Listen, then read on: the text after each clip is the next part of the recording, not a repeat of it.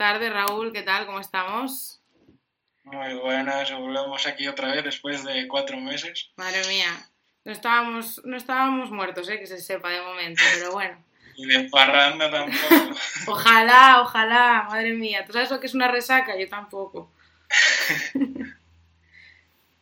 bueno, ¿y qué tal? ¿Cómo lo estás llevando? Bueno, más o menos, eh, haciendo lo que se puede, que es leer, escuchar música y poco más, la verdad. Bueno, tú tienes muy buen gusto, que lo sé yo, así que cuéntanos un poco qué estás leyendo, qué estás escuchando, qué es lo que más... ¿Con, qué pasas el tiempo? Últimamente leí la, la columna de Nicolás Guardia y ahora estoy con La Naranja Mecánica que acaba de sacar la última traducción Travi. Entonces estoy, estoy con ello a ver si la acabo ya, pero está muy bien. O sea, que se la recomiendas a la gente que nos escucha, ¿eh? Sí, sí. Bueno, fíjense de Raúl que tiene muy buen gusto, he de decir. Yo la verdad que nunca me defraudo. Yo también recomiendo encarecidamente que me lo trajeron los Reyes y súper contenta, Carboneras, de Aitana Castaño y, y Zapico, no me acuerdo del nombre de este hombre. Yo, igual te acuerdas tú, Raúl. No. Ah, del ilustrador Zapico, pero es un libro que de verdad me, encantó, me encantó. Mira que ya sé quién son los reyes, pero fui a abrazar a mi madre en cuanto acabé el libro de agradecimiento porque me prestó mucho escucharlo. Y bueno, en otro orden de dramas, también esta semana tenemos el drama universitario, que como mucha gente nos escucha sabrá que... el viernes las, las elecciones el rectorado. Y es que, como suele pasar en el infierno español, está lo malo y lo peor. Porque... sí. Porque, madre mía. Lo que tenemos, o quedarnos como estamos, o, o bueno. Pero siempre hay que votar porque si no, luego. Luego no nos podemos quejar, ¿eh? Exacto. Bueno, no voy a ser una mujer indiscreta y no te voy a preguntar a quién vas a, a votar, pero sí que te preguntaré si, si ya hiciste lo del voto por teléfono, que a mí me parece una cosa súper de Eurovisión, las cosas como son. Sí, sí. La verdad que esto de la pandemia está cambiando literalmente todo. Uf, eh, nunca pensé que, votaría por teléfono, te lo juro. Yo es una cosa que me tiene, me tiene muy loca con Uniobi, pero bueno, hay que, hay que hacerlo porque si no, pues, pues luego se, se, nos complica un poco la cosa, la verdad. Pero bueno, poquito a poco, poquito a poco. ¿A ti cuánto te queda en Uniobi, Raúl? Pues acabo este año y ya me queda nada dos asignaturas y, y, el TFG, a ver si lo hago ya al final en asturiano o no, que estamos en, en lucha. Ah, bueno, así claro. que a ver. O sea, es que, como me suele pasar, hablo mucho y comunico poco. El Raúl es el alumno famoso que, que no le dejan presentar su TFG en asturiano, aunque sabemos que pues, la universidad siempre está como muy supuestamente pro del asturiano y nos envía muchos mensajes en asturiano, pero a la hora de la verdad, cuando Raúl quiso hacer las cocinas, pues pues nada, aquí lo tenemos, luchando, que también es muy asturiano eso de luchar siempre. La oficialidad amable que llaman. La oficialidad amable, pues no lo sabía.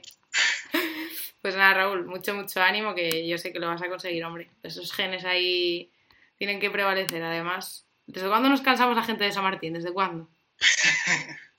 bueno, voy a poner una canción que viene muy al pelo de lo que estamos hablando y la verdad que está, está genial. Y es de Tan Xungueiras, que me la recomendó Raúl Midas, y vamos a ponerla porque viene muy, muy al pelo de lo que, de lo que estábamos hablando antes de pasar a la siguiente sección. Pero non tes na, tip de certez non o queres dar O día que o queiras dalo de rojar Arrodíllate, rojalo, la, la, la, la, la. El de certez non o queres dar Pensas que o tes todo, pero non tes na El tip Pensas que o tes todo, pero non tes na El tip de certez non o queres dar. O día que o queiras dalo de rojar Ai, ai, home pequeno Esterco do meu corrale Que te poñen a vender Ainda non das un real. Bueno, Raúl, me recomiendas unos temones que yo no sé cómo agradecértelo, ¿eh? De verdad, a veces mm, creo que el móvil me espía muy mal porque no me recomienda estas cosas. Además, la música tradicional siempre tira y más con estas cosas así metiendo nuevas temáticas. Sí, la verdad, el otro día descubrí unos chicos mmm, que, mira, no, no, me acuerdo cómo se llamaban, pero estaban, eh, estaban mezclando el folk gallego y luego hablaban de Farruquito y con, con el autotune, o sea, era una cosa que yo en mi vida la había visto, o sea, letras gallegas hablando de Farruquito y el autotune metido, mira, era una cosa que digo, mira, mm, el crossover de mi vida. Pero muy guay, muy guay, es que a veces parece que está todo inventado, pero no, la gente nos sorprende y a mí me encanta. Y bueno, hablando un poco de, de la política de la universidad y de la actual, ¿a ti cómo te parece que se nos plantea la política moderna, Raúl? Mm, Bastante mal, la verdad. Viendo el panorama que hay ahora de, de política, no hay ni, ni por dónde tirar en ella. ¿Y tú no crees que, bueno, no sé, igual solo me pasa a mí, pero yo al, al estar aquí en un pueblo que como que al final te comunicas con viejos y con niños, es con, único- con los únicos seres con los que me comunico siempre, con, las señoras de mi calle que siempre me invitan a tomar el café y yo, pero que hay pandemia, que no puedo, si fuera por ganas, y con los niños pequeños y ambos te transmiten lo mismo, es como una sobreinformación, como que ellos te cuentan lo mismo que contaba el telediario, lo mismo que contaba, como que vivimos todos como súper sobreinformados, ¿no te parece? Sí, la verdad es que sí. Y no solo en los pueblos, sino también en las ciudades, lo que ves cuando vas caminando por la calle es siempre hablar de, de lo mismo que básicamente es lo que, lo que te transmiten por la televisión. Sí, bueno, y el peligro del Facebook es que de verdad no sé cómo ponerle filtro. ¿Habrá control parental para mis padres? A veces me lo pregunto. No sé cómo ponerle el filtro de las fake news en, en el Facebook porque no, no hay manera, no hay manera. Ay, pero mira, si es que lo decía en el Facebook y yo, papá, que no te lo creas todo, por favor. que es mucho peligro. Yo creo que todos los padres son así. Es que mal, mal, es que no, no se puede, no se puede. Pero bueno, la verdad que esta era de la posverdad que nos tocó vivir es un poco, es un poco complicada, pero bueno, nos pilla millennials, ¿no? Nos pilla... Generación Z, que ya casi algunos. Uf, es verdad, es verdad que tú eres un poquitín más chiquitín que yo, pero bueno. ¿Qué vamos a hacer, Raúl? Vamos a morrer igual. Así que, hablando un poco de posverdad, hoy tenemos en el programa a, a una cantante que a mí me encanta, que es Silvia Quesado, y antes de presentarla oficialmente, vamos a, a poner una canción de ella que es preciosa, me encanta y de la que luego le, le preguntaremos porque, porque es muy bonita. Así que, sin más enrollarme, paso con ella.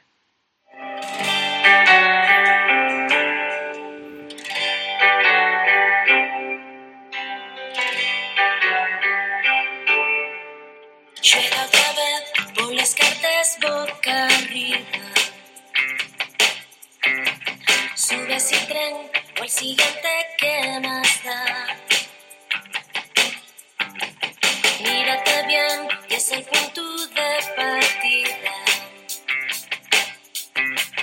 Tienes la piel un tatuaje universal. Un papel de princesa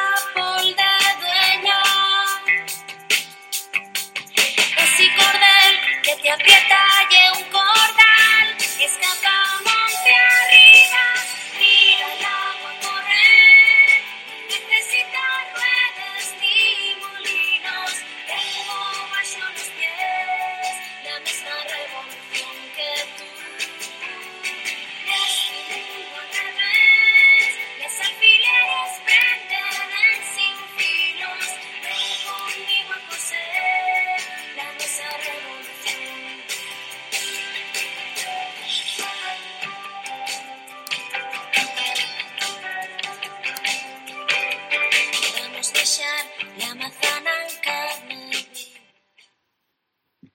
Bueno, Silvia, bienvenida. Muchas gracias por hacernos un hueco a estos dos locos que, que te invitamos y nos dijiste que sí. Sí, hombre, cómo no. Siempre hay que atender a todas las llamadas. Siempre todas las entrevistas son muy bienvenidas. Ay, bueno, muchas gracias. Bueno, ¿cómo estás? ¿Cómo estás viviendo estos locos tiempos? Pues la verdad es que un poco ya bastante harta. Eh, todo empezó, bueno, como parecía una broma, hace un año parecía una broma todo esto. Y bueno, va pasando el tiempo, vamos como podemos, pero yo ahora mm, reconozco que estoy ya saturadísima. Pero vamos, a tope. No sé cuánto más va a durar esto. Espero que llegue ya, bueno, que nos empiecen a vacunar a todos y que pronto pase, porque si no la salud mental de la población, yo creo que, que no sé qué va a ser de ella.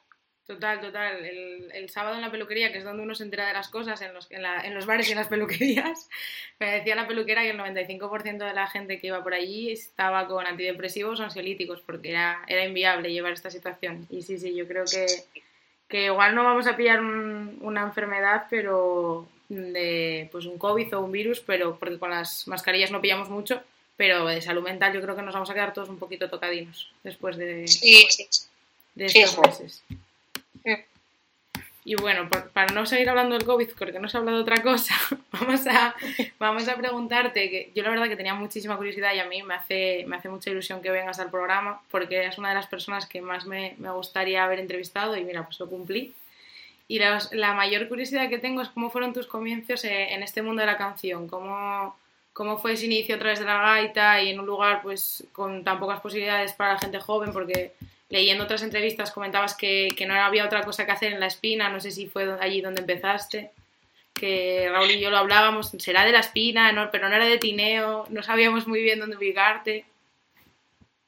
A ver, soy un poco de los dos lados. Soy, en realidad, soy de un pueblo de- del concejo de Salas que se llama Brañameana, que es un pueblo que son cinco casas contadas con los dedos, donde la única nena era yo.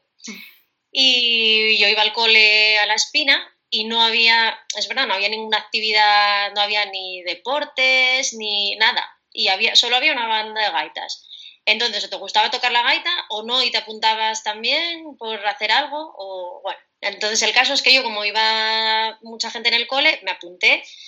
Y, y bueno, enseguida, el primer año es verdad que yo era muy ruinina, era muy- siempre fui muy delgadina y, y me decían, no sé yo esta nena con la gaita si, si llegar a algún lado.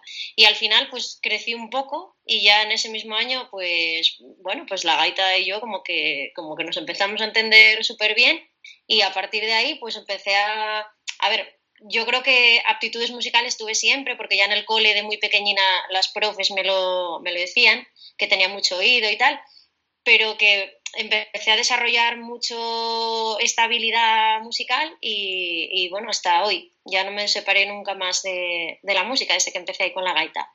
Al final Pero fue un poco casual, ¿eh? Es verdad que si en vez de una banda gaitas hubiera un equipo de fútbol, pues a lo mejor sería futbolista ahora mismo, no lo sé, no lo creo, pero Pues qué bien, al final, al final la nena ruinaja pudo, ¿eh? sí, sí. Pues qué bien, qué, qué, qué prestoso que, que al final las casualidades siempre salen cosas bonitas. Pues sí, es verdad, oye. Y si no, hay que encontrar esas cosas. De la gaita vas a pasar luego al, al grupo Mujeres. ¿Qué podrías destacar ahí de, de, la experiencia que tuviste en ese grupo que tiene tanto éxito ahora en, en, Asturias? Pues, a ver, fue el primer grupo en el que yo canté. Porque yo al principio, bueno, cantaba en casa, en la ducha, y bueno, yo verdad que me pasaba la tarde entera cantando por casa y tal, pero, pero nunca había pensado en dedicarme profesionalmente o semiprofesionalmente a ello.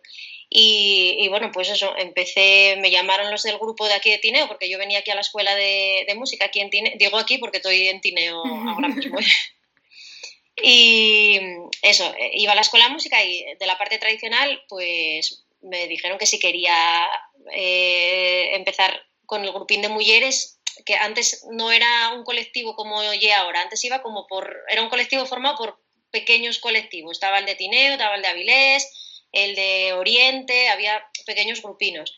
Y yo metíme con el de Tineo y, y nada, sí, empecé. Fue una experiencia muy guay porque ya nada más empezar fuimos a, hicimos ahí un, un par de viajes al extranjero y, y bueno, bien, claro, fue una, una experiencia, no sé, de conectar totalmente con las raíces porque, no sé, lo que yo conocía de la música era como otra cosa, era más innovación y esto fue devolverme a, a, a cero, a, a cómo ella recoger una canción, cómo ella cantarla tal cual, sin, sin que haya ningún arreglo de por medio, o sea, tal cual lo cantaba una paisana, pues nosotros igual, sin hacer ninguna modificación. Entonces, bueno, pues fue reencontrarme un poco con eso y, y que me sirvió luego para hacer otras cosas más, más, bueno, más como lo que puedo hacer ahora o como me gusta ahora. O sea, que lo que destacas es más o menos el trabajo de campo que sacaste de, de, ese, de esa experiencia. Sí, no, claro, no lo hacía yo, pero claro, o sea, y una, una labor con, vamos, súper importante. Entonces, sí, claro, destacó en principio eso, sí. Y además, Ah. de- del, además del proyecto eh, de Mujeres, sabemos que compaginas un poco la carrera musical con la docencia, ¿no? Sí, ¿Cómo llevas eso de ser cantante, maestrina? ¿Cómo, cómo es compaginar todo eso? Porque son horas, ¿no? son horas. A ver, eh, supuestamente es compatible porque, bueno, se supone que el trabajo de maestro lleve lunes a viernes y a las dos o dos y media de la tarde estás libre. Entonces, bueno, si te organizas bien, pues lo puedes hacer. Pero el tema está cuando empiezas a tocar con gente más profesional y dices, ¿y cuándo ensayamos? Porque claro, la gente ensaya cuando tú estás trabajando. O si tienes que ir a tocar fuera, pues al final es un, un rollo. Pero bueno, yo lo peor que, que llevo a día de hoy y que, que la voz se desgasta muchísimo, muchísimo, muchísimo.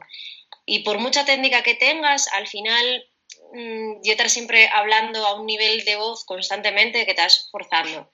Entonces, yo a día de hoy ye lo que, lo que peor llevo. Yo lo que peor me parece, o sea, lo menos compaginable de estos dos trabajos. Pues nada, si nos escucha algún futuro alumno de Silvia Quesada, por favor, que no nos la alteren ni le hagan subir la voz. Por Dios lo pido. He de decir que en los conciertos no se nota nada que, que fuerzas la voz porque es genial, ¿eh? Eh, Bueno, pasando ya a otra pregunta.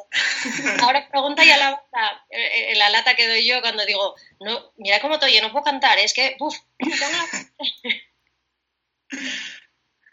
Pasando a otra pregunta relacionada con, con Asturias, ¿qué es lo que más y lo que menos te gusta de- del mundo de la música en Asturias? Porque la verdad que no es un sitio tan fácil como, por ejemplo, puede ser la capital de, de un país como para sacar música. Vale, lo que más y menos me gusta de, de la música en Asturias, dices, ¿no? Sí. Vale. Eh, bueno, tengo que pensarlo esto, porque hay, eh, creo que podría decir muchas cosas, de, de- muchos más y muchos menos. Lo que menos podría ser que, que- pero me imagino que eso pasará en todos los lados, que todos nos criticamos unos a otros, yo creo. Todo lo- podría ser una, una de las menos. Eh, otra cosa también negativa, creo que me voy a quedar con esta, y que al final Asturias es muy pequeño y mm, queda un circuito muy reducido para hacer conciertos. Entonces, no yo, por ejemplo, antes que poníais la canción de las Tanchugueiras, que a mí me mola un mogollón, pues digo, jolín, es muy fácil moves, bueno, muy fácil, mucho más fácil moverse en Galicia, por ejemplo, que en Asturias, porque, claro, en Galicia tienes cuatro, cuatro provincias para tocar, aquí tocas en Xixón, tocas en Ubieu y es que está todo muy cerca, entonces el circuito ya muy, mucho más reducido. Y lo que más, pues, pues lo que más, yo creo que dentro de, de la música tradicional, que yo lo que más controlo yo, pues la riqueza que, que hay de, de música. Y sí, yo creo que, que eso, así a de pronto yo lo que me, lo que me sale, la riqueza de, pues eso, de Oriente a Occidente, que hay un montón de, de cosas distintas que, que, al final confluyen y... Sí, hacen de, Asturias un, un, tipo de música muy, muy especial, la verdad. Y eh, tú que ya tienes, podemos decir que ya tienes una carrera formada dentro de la música, hay gente que quizá nos esté escuchando y quiera empezar o ya tenga algo, pero no lleve mucha, mucho tiempo en ello. ¿Qué le dirías a esa gente para que no diga voy a dejarlo porque no, no me va a aportar nada? Pues, a ver, yo, mucha gente cuando dicen, ¿qué le dirías a alguien que está empezando? Y dicen siempre, pues que no lo haga. Yo nunca diría eso, porque y digo mucho a, a, los alumnos y a los alumnos míos que tanto la música como a lo mejor un deporte también, vamos, pero creo que en el momento que te metes a tocar un instrumento, a cantar, empiezas a estar en contacto con un montón de, de gente que siempre te aporta muchísimo. Yo para mí el, el, haber empezado tan pequeñina a tocar, o bueno, aunque empezara más, más grande, eh, pues con 10 años tuve tocando en Canarias, con 11 tuve en un festival en Francia, al año siguiente en Alemania, o sea, era conocer, conocer, conocer, conocer xente, conocer países e eso no puede traerte nada malo, todo lo contrario. Que luego no te sal como tú quieres, que a lo mejor quieres ser, yo que sé quién, Rosalía. Bueno, pues sí, pero Rosalías hay una. Y, y tener suerte como, como ellos, pues, pues yo muy complicado. Y, y es muy complicado vivir de la música. Yo no vivo de la música exclusivamente, y me encantaría. Pero, pero vamos, no se me pasaría nunca por la cabeza abandonar lo que tengo. O sea, que la música, aparte de música, son experiencias en la vida. Claro, sí, sí. Sí, sí, desde luego. O sea, yo ahora mismo no concibo la vida sin, sin subirme a un escenario y, o vamos, o sin cantar donde sea, no digo yo en un escenario. Yo necesito cantar, pero necesito también viajar y conocer por aí xente e países e, e de todo, e relacionarse, que é lo máis, lo máis importante, e eso sempre aporta e de eso sempre aprendes. Y yo, la verdad, que hablando de aprender, quería aprender una cosa contigo, Silvia, y es la canción de, de la misma revolución, ¿de dónde sale? ¿Qué historia tiene? Pues mira, antes cuando, cuando la pusisteis, eh, que dijiste vamos a escuchar una canción de Silvia Quesada, lo primero no oye mía, yo Ah. canto la nada más, pero- y eso si me escucha luego Alfredo, pues para que no se sienta él mal. La canción llega entera de Alfredo González, tanto la letra como la música. Y, y bueno, ti- tiene un poco de historia, porque cuando empezó a, trabajar para mi segundo disco, pues eh, él tenía una canción muy así muy indie que a mí me molaba mogollón. Y un día, cuando le faltaba él una para su disco, digo yo, jolín, pero es que esta también te pega un montón. Digo, anda, grábala tú. Entonces ya tengo para echar en cara que me quitó una canción, la primera que había, sigo echándole en cara todavía a día de hoy. Y dije, pero me debes una canción así un poco de corte más indie. Y entonces fue como surgió la, la idea de la misma revolución. Pero aparte, él siempre tuvo en mente hacer algo feminista, pero algo que surgiera de, de un hombre, no necesariamente de, de una mujer. Entonces, bueno, sur- surgió porque surgió, pero bueno, que, que la idea ya la llevaba él rumiando un tiempo. Ay, pues ahora sabiendo la historia me presta más todavía escucharla, la verdad. He de decir. Pues me alegro. Y bueno, además de que te preguntaba antes Raúl por el grupo Mujeres, también formaste parte de otros como Tejedor Los Gatos del Forno. ¿Cuál dirías que es la clave para hacer un buen grupo musical? Pues, hombre, tener buenos temas y, tener, pues no lo sé, es que hay muchos grupos muy buenos y aquí en Asturias hay muchos y muy buenos también. Hablo de folk, bueno, hablo de todo. de hecho, folk ahora está un poco más de capa caída, pero en Asturias hay grupos buenísimos. Entonces yo creo que sí, que buenos temas, carisma, mm, el carisma siempre eh, como el también lo, lo que dicen por ahí el ángel de, de los cantantes o de los músicos, tener eso es súper importante. Temas, bueno, pues temas propios creo que es fundamental y luego, bueno, oye, el que quiera versionar también, pero sí que hace falta quizá, pues, pues eso, tener un Rodrigo Cuevas dentro y ser un poco... tener ahí un poco de espectáculo personal dentro. Muy importante, muy importante, sí que es verdad. Y además, eh, ya tienes una, como decía antes, una carrera ya bastante densa. Así que la pregunta que yo, la verdad, tenía ganas de hacerte era que desde el punto de vista, ya sea de- desde el Principado o desde la propia sociedad, eh, ¿cuáles crees que son las deudas y los desafíos que tiene, que tiene Asturias con la música y con, y con nuestra cultura? Mira, pues mm, actualmente mm, eh, siempre pedimos todos los músicos y bueno, y supongo que también la gente del teatro y porque lo- los músicos quejámonos mucho, pero creo que los actores y actrices mm, viven muchas veces peor que nosotros. Y siempre nos siempre pedimos como que se creen circuitos de música. Los músicos queremos tocar y queremos que eso nos facilite el, eh, el poder tocar, ¿no? O sea, yo puedo buscar conciertos, pero, pero bueno, pues si no me conoce nadie, pues no puedo tocar. Entonces, que, que, haga- que hagan promoción de los grupos, que tenemos una televisión pública, pues que pues salir, en la, salir en la tele, que nos promocionen, que la gente de todos los ayuntamientos de Asturias nos conozca, encima que somos eso, una región súper pequeña, pues eso, que nos conozcan. Y a raíz de eso, pues que se cree un circuito de músicas. Y ahora que ahora va a pocos meses, pues salió una iniciativa que se llama Asturias Cultura en Rede y que, que están organizando una serie de conciertos.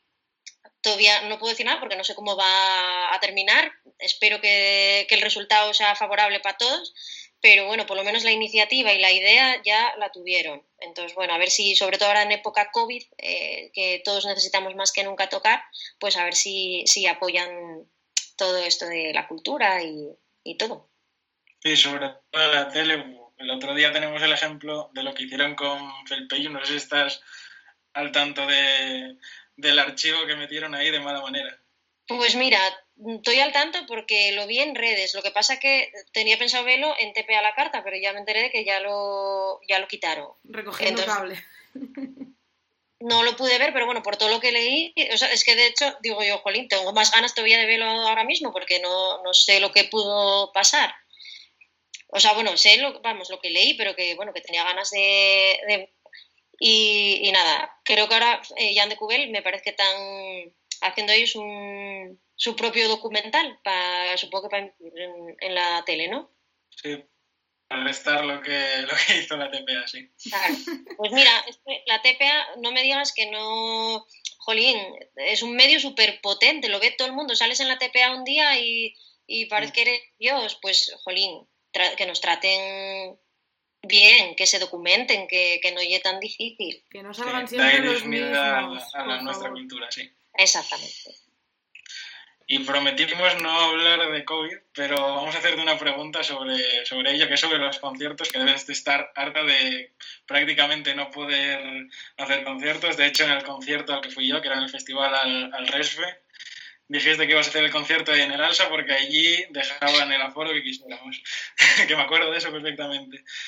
Vemos también que, en- por ejemplo, en verano hubo, hubo toros y no había distancia. En el Congreso parece que ahora hay, hay distancia, pero hubo momentos en el que no la había. Eh, ¿Por qué crees que esto es así y por qué la cultura no?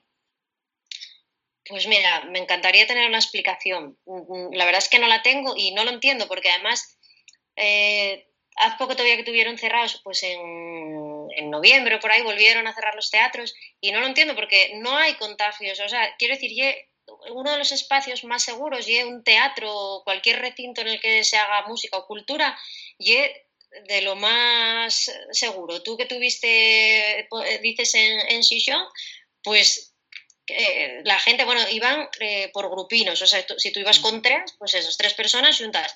Pero yo que en otros sitios tienes que ir de uno en uno. Yo fui en Avilés a, a uno por el, por el verano con, y fui con mi marido y los, o sea, somos convivientes y uno se ha de otro a tres metros, que comentábamos cosas por WhatsApp, digo yo, jolín, con él podré sentarme, digo yo. Pues eso, que, que- y nos tomaron la temperatura a la entrada. Había gente controlando que no nos bajáramos la mascarilla ni nada. En el momento que alguien se la bajaba ya a llamar la atención. O sea, no hay nada más seguro que eso. Entonces no entiendo por qué en el alza puedes ir con un desconocido al lado. O, por ejemplo, Alfredo que, eh, fue a Zaragoza en tren y tuvo que ir con una persona desconocida al lado. Llevaba la comida por- para comer porque no tenía, eh, no, no estaba la cafetería abierta y entonces tuvo que ir al baño a comer. Porque o come, se quita la mascarilla con la desconocida. ¿Quién es esa desconocida? Si luego ella tiene COVID o él tiene COVID, ¿cómo avisan a esa persona? O sea, es surrealista. Pero yo no, no sé qué explicación hay y no sé por qué no interesa eso, no lo sé. Como siempre, la cultura la dejan a, a un lado. Pues sí.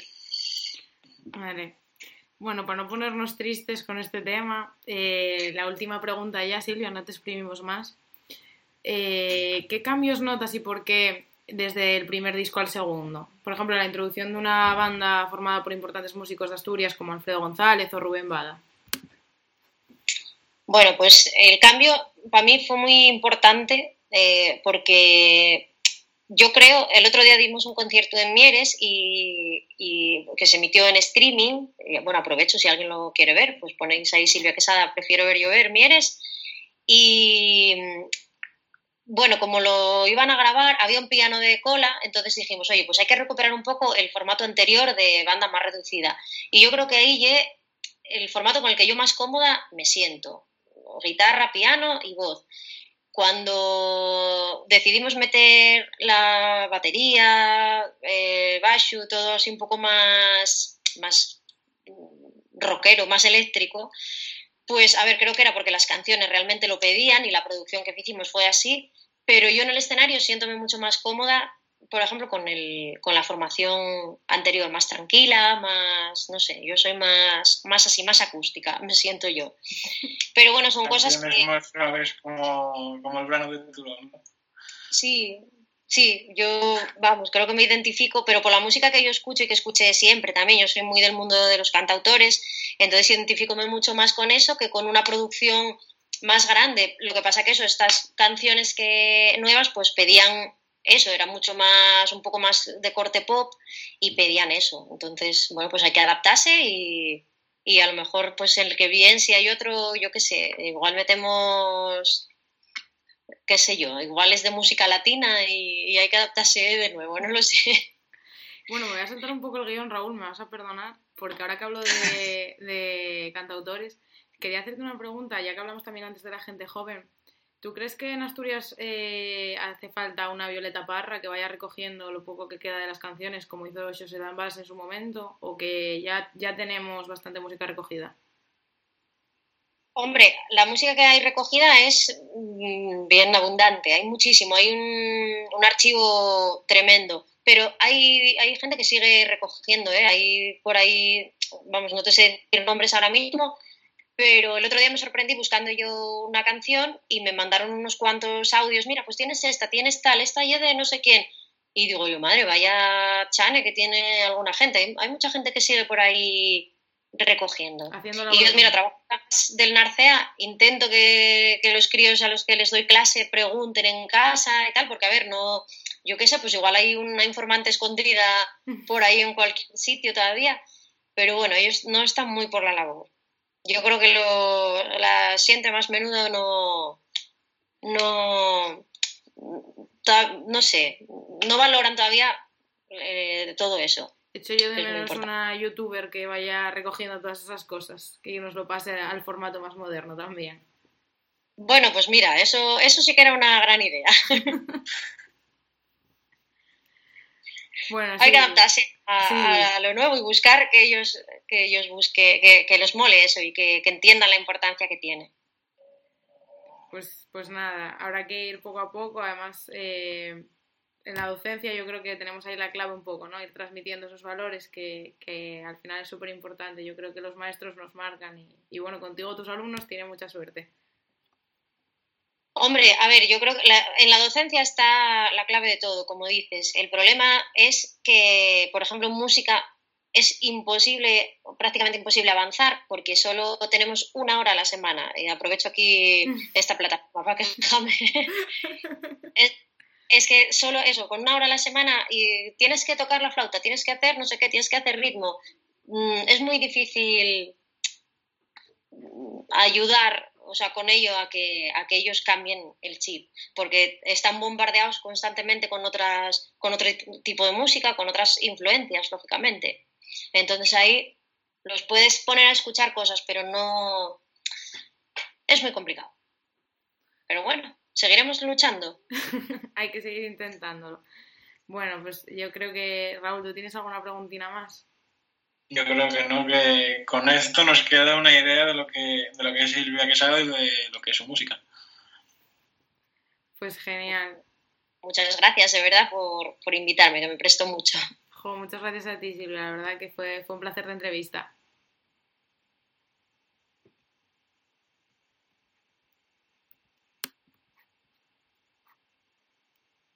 Eh, ahora vamos a a despedirnos va a cantarnos un pequeño trozo eh, Silvia de una canción que se llama Prefiero ver llover y con ello despedimos el programa después de cuatro meses sin, sin grabar. Así que Silvia, todo tuyo. Bueno, pues nada, primero voy a pedir disculpas porque soy probablemente la peor guitarrista de Tineo y de, y de Asturias, igual no, pero bueno, pero de Tineo fijo. Y bueno, me atrevo por lo menos aquí a que hacer algo. Voy a tocar Prefiero ver llover. Y nada, mucho ánimo y a seguir con el programa, ¿vale? Ay, muchas gracias. Gracias. A ver. No quiero que me cuentes el final. Prefiero ver pasar a los aviones. No quiero que me digas la verdad. Prefiero ver llover. Sabemos que la vida acaba mal, que todo lo que se unió tiene un que no voy a pedir el vuelto si al pagar me inviten al café. Finada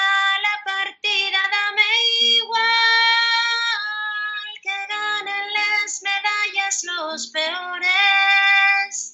Yo fui feliz dejándome llevar y nunca resbalé.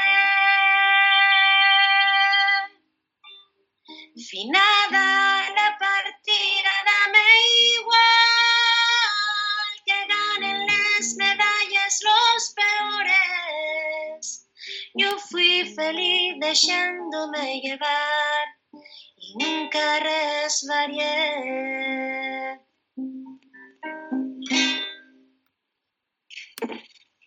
Bueno, pues hasta aquí. Muchas gracias. Muchísimas gracias a ti, Silvia. Bueno, Raúl, menuda vuelta, ¿eh? Íbamos a hacer un programa corto y 45 minutos.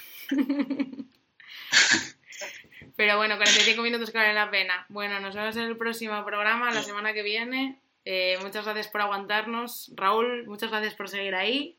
Otro día más, aguantando a esta, a esta señora.